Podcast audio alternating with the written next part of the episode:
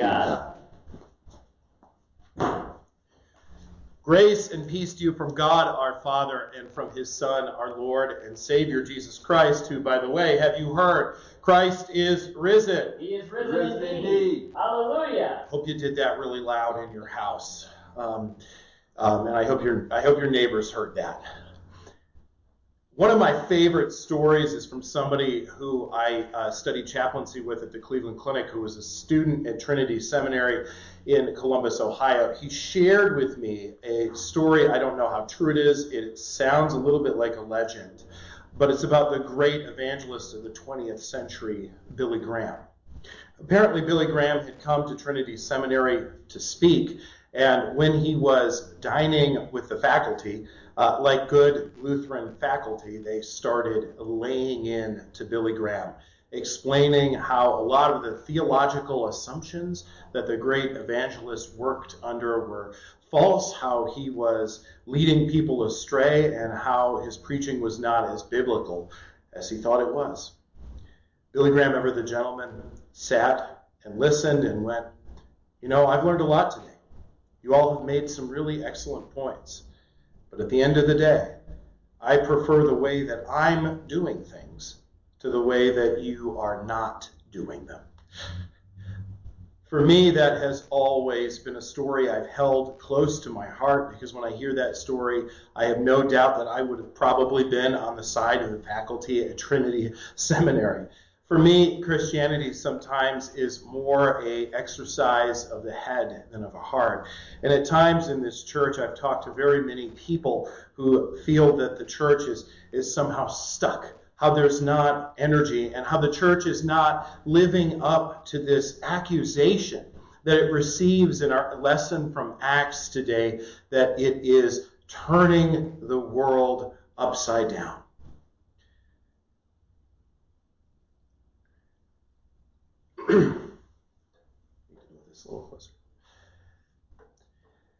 And this is true about Christianity. It's not a set of ideas or a set of practices.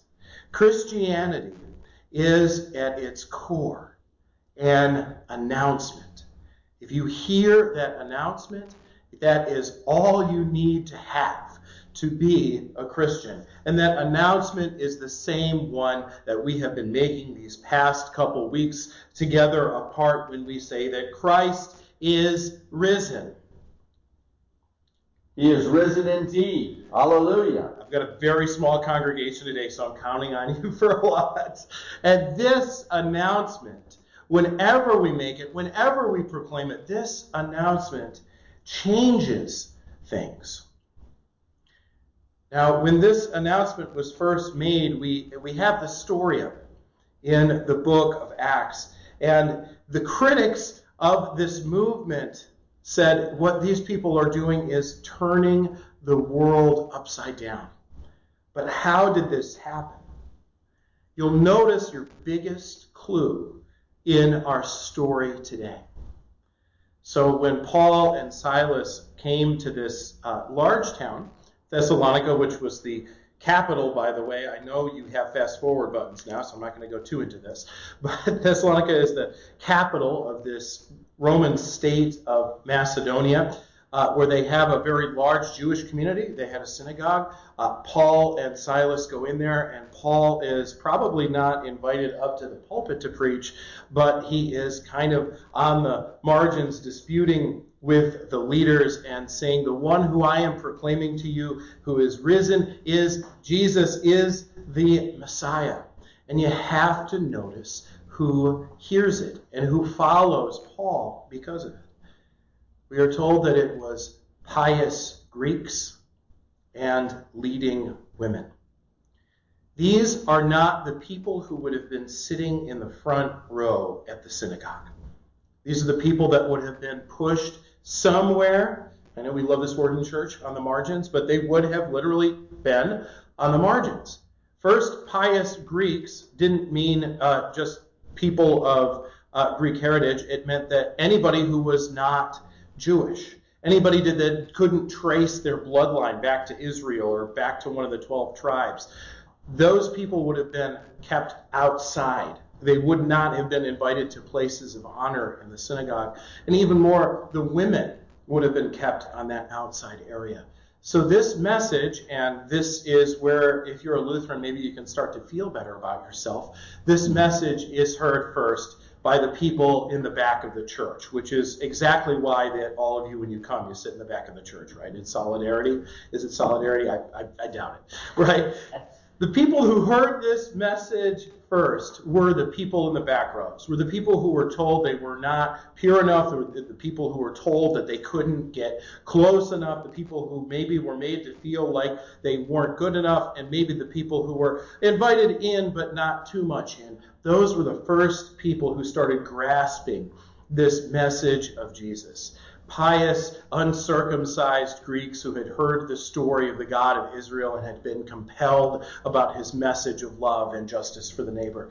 And then leading women in the synagogue community who, uh, and I'm sure this is nothing like today, uh, who were shut out of those places of power and leadership. And that was sarcasm, uh, by the way. And overall, in this entire city, it was a city of, full of working people who were native, and this commercial class had come in with the rise of the Roman Empire, with the rise of the emperors. So this message would have resonated with the working classes, and it would have been very fearful to those commercial classes who were in power. So the ones who were in power in the synagogue knew exactly what they were doing when they said, These people are a bunch of rabble rousers. These people are a bunch of Bernie Sanders supporters. These people are a bunch of people who are going to overthrow the entire system. You'll notice when we translate this, turning the world upside down, we're doing that very poetically.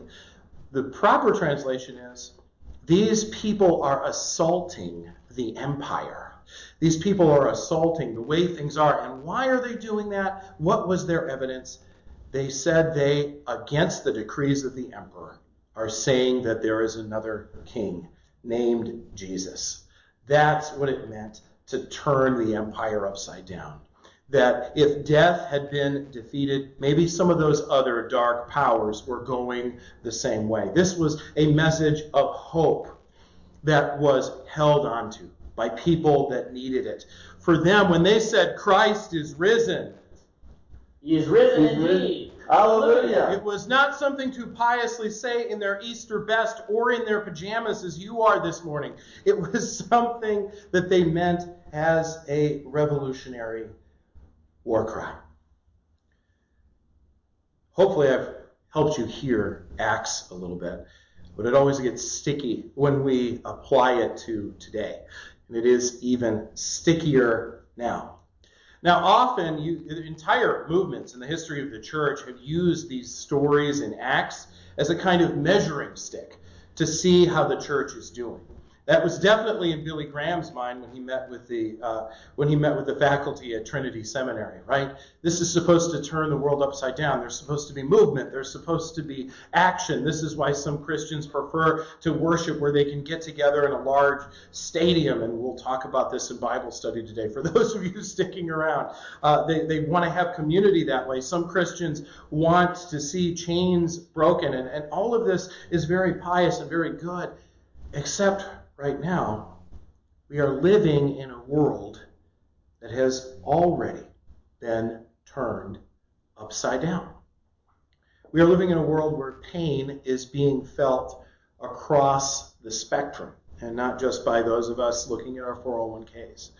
Uh, many of you may have heard that station casinos laid off all, all of their hotel presidents um, over the past week. There are shakeups coming in almost any industry, and as you as you go down to to workers that are having to work at construction sites and meatpacking plants and in unsafe conditions, as there are schools and colleges looking at the bottom line, as there are uh, people who don't have homes and don't have families and don't have uh, community that in this era of social isolation are even more at risk, and maybe maybe those of us who have been in quarantine for quarantine for almost two months, maybe we are feeling it a little bit too. Our entire world has been turned upside down. I've been Uh, I've been just kind of mumbling to myself and watching old baseball games on YouTube. right? Uh, this this is spring. It's supposed to happen now, and we just don't know what to do with this measuring stick when we're the church living in a world that's already been turned upside down. Now, I think it's very difficult, and I also think it's a little bit tone deaf now to uh, continue to kind of, you know, push the world or to uh, or to uh, continue to say, uh, you, know, we need to overturn everything, right? That's tone deaf when everything's already been overturned. And, and what large sectors of the American church is doing is sometimes even worse, right? Sometimes uh, there's this slogan that all of a sudden has been adopted uh, in Christianity, um, and it's uh, there's even a song on SOS now about choosing joy. Uh, and we think, well, our job now is just to show that because we have Jesus, we can be positive and happy in the midst of this. Now, that makes you even more tone deaf to the people who are really suffering, and I'm going to shatter all that for you today by telling you that you can't choose joy, by telling you that if you are positive without looking at the reality of the world around you, if your Easter Sunday does not involve seeing the cross that you bear and the cross that other people bear, what you are clinging to is a false gospel. We've gathered during this time together apart via the internet, and thank you, Holy Spirit, for letting the internet work. We know you're the best technician. What we've gathered to do is to share hope. And hope is so much greater than positivity. Positivity is just kind of a, a, a mental trick. It's a, a, mental attitude. It's the exact opposite of hope. Hope does not come from within. The hope comes from the outside. It's the hope that we declare when we say, Christ is risen. He is risen indeed. Hallelujah. Right? And you find the anatomy of this hope in the letter that Kent read to you today from Paul to the Thessalonians. He talks about where their hope comes from. He shares where to look for that hope, fully aware of the oppression that they're feeling. If you read the rest of the letter, he talks about the necessity of love, even in the midst of affliction. He talks about the necessity of having faith and trusting in God, even though when you have turned away from the gods of your neighbors, you do nothing but suffer. He talks most of all about having hope in what Jesus is still able to accomplish because of Easter Sunday. I do, we're going to read it the next couple of weeks, but I do commend you to read the entire letter. This is Uh, uh, uh, in Philippians, those of you who went to Bible study uh, learned about Philippians is the letter of joy. First Thessalonians is the letter of hope. And he lays the groundwork for what it is in three ways. First, you have to know what hope is not. Hope is not saying it's all going to be okay. And hope is not trying to uh, take the lemons that life has given you and make lemonade. Right? If you during quarantine have, you know, learned five new habits and you've sewn like eight quilts and you've learned a language, that's great. Um, I don't know if you don't have kids or you don't want to have kids or you maybe haven't had kids yet. Uh, I salute you, right? Um, hope is not trying to make the best out of your uh, out of your situation. Hope comes in a word. And not just a word that is like a slogan, right? I think this is a great way to translate that. It didn't come to you in just a word only. Hope didn't come to you because one day you said, you know what? I'm going to choose joy. No, hope came to you because you received it in affliction with great joy. Hope came to you because with wide eyes you knew what was going on in your life. You knew where you were suffering, and you knew where your neighbors were suffering.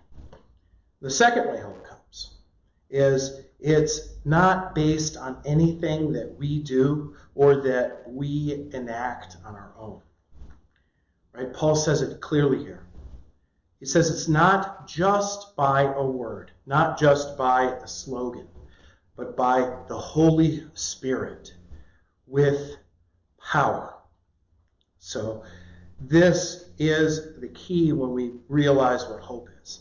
Hope isn't just saying, well, I'm going to repeat this mantra and then my life is going to be better. Remember that movie American Beauty where the wife would just listen to those tapes and I'm probably dating myself already now, right? And say, I'm a, not a victim. I'm not a victim. This isn't this isn't hope. That's more darkness. What hope is is a word that comes outside of you that has consequences for you and for your life.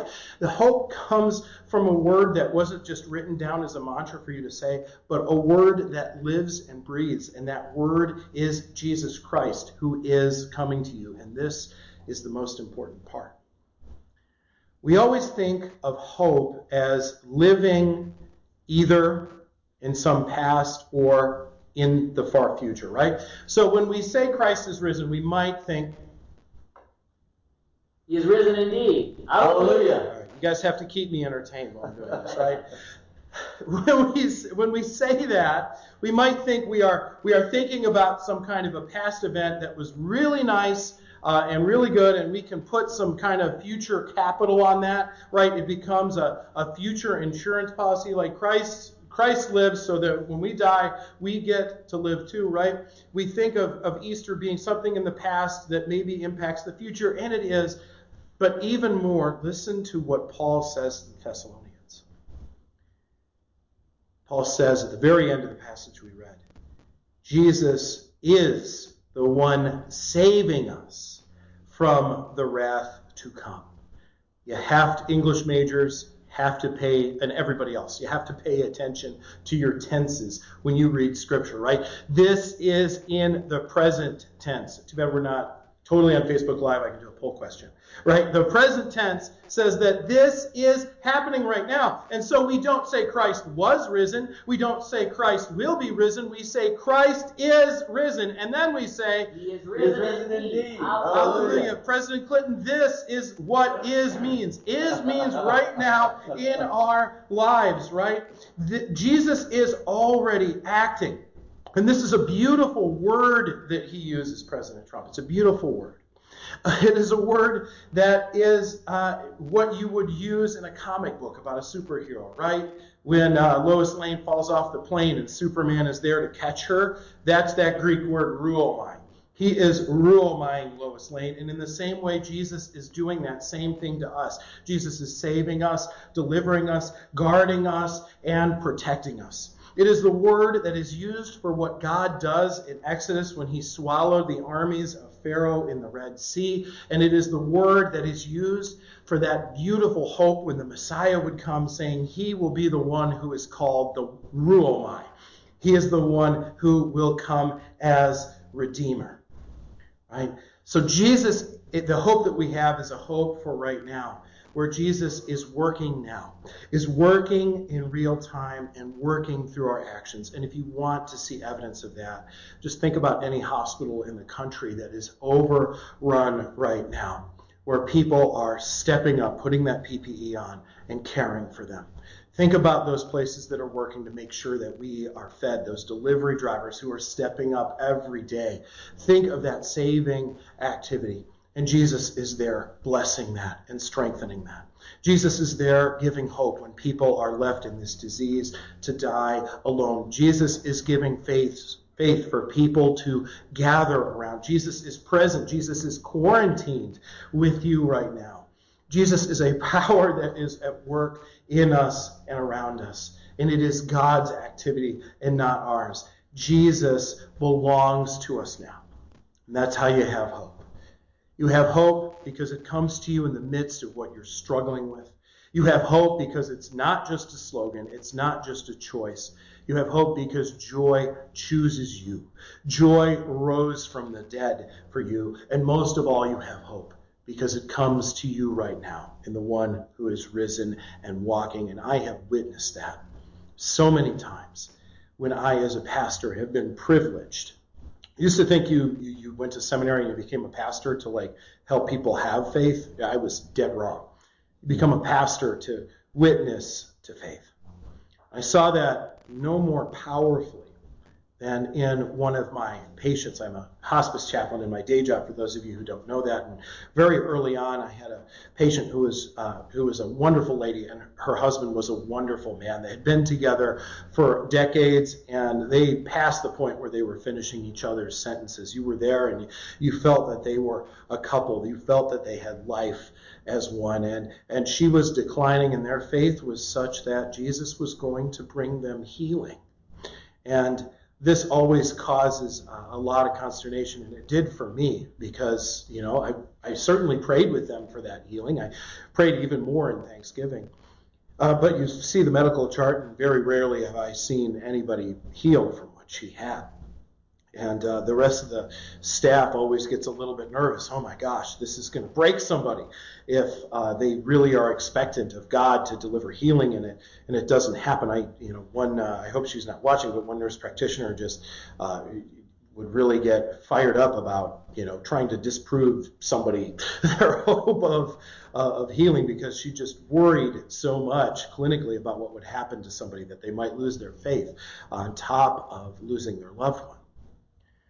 But while I was thinking and using my best theological training to think about how to have a conversation with this man as, as his wife grew closer and closer to dying, and uh, I heard she was about to transition, and I went uh, to their home, and his daughter let me in, and he was just sitting there holding his wife's hand. And he looked at me and said, I'm glad you're here because I believe that prayer changes things.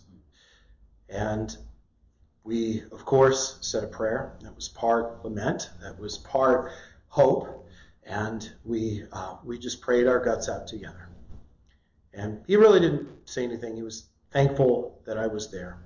And uh, after she died, I, I called, not knowing exactly what I would call and find out. And when I called him about two days later, he said, You know, I still believe that prayer changes things. Prayer is changing me even now.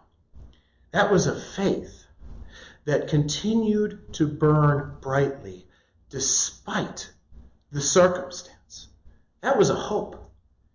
He didn't have necessarily all of his chips. It's a Vegas analogy, right? He didn't have all his chips bet on the fact that God would somehow miraculously raise his wife. All his chips were on the resurrection. Prayer changes things, he told me. I still believe that. I need to believe that. And I'm going to keep praying for my wife. I'm going to keep praying for you. And I've since lost contact with him, uh, but he works as a hospital chaplain now, sharing that same faith with others that prayer changes things. And so when we say Christ is risen. He is risen indeed. Hallelujah. What we mean is that this changes things. That when we proclaim that, we are not just sharing a little historical anecdote about our faith. What we are doing is proclaiming that things are changing. Even more, we are proclaiming that Christ rose so that Christ could be present with us and is present with us and is present with you. And you might even say that when we proclaim Jesus Christ risen, we prefer the way that Christ is doing things to the way that we and all our false hopes are not doing them. Christ is risen brothers and sisters. He is risen indeed. Hallelujah. Amen.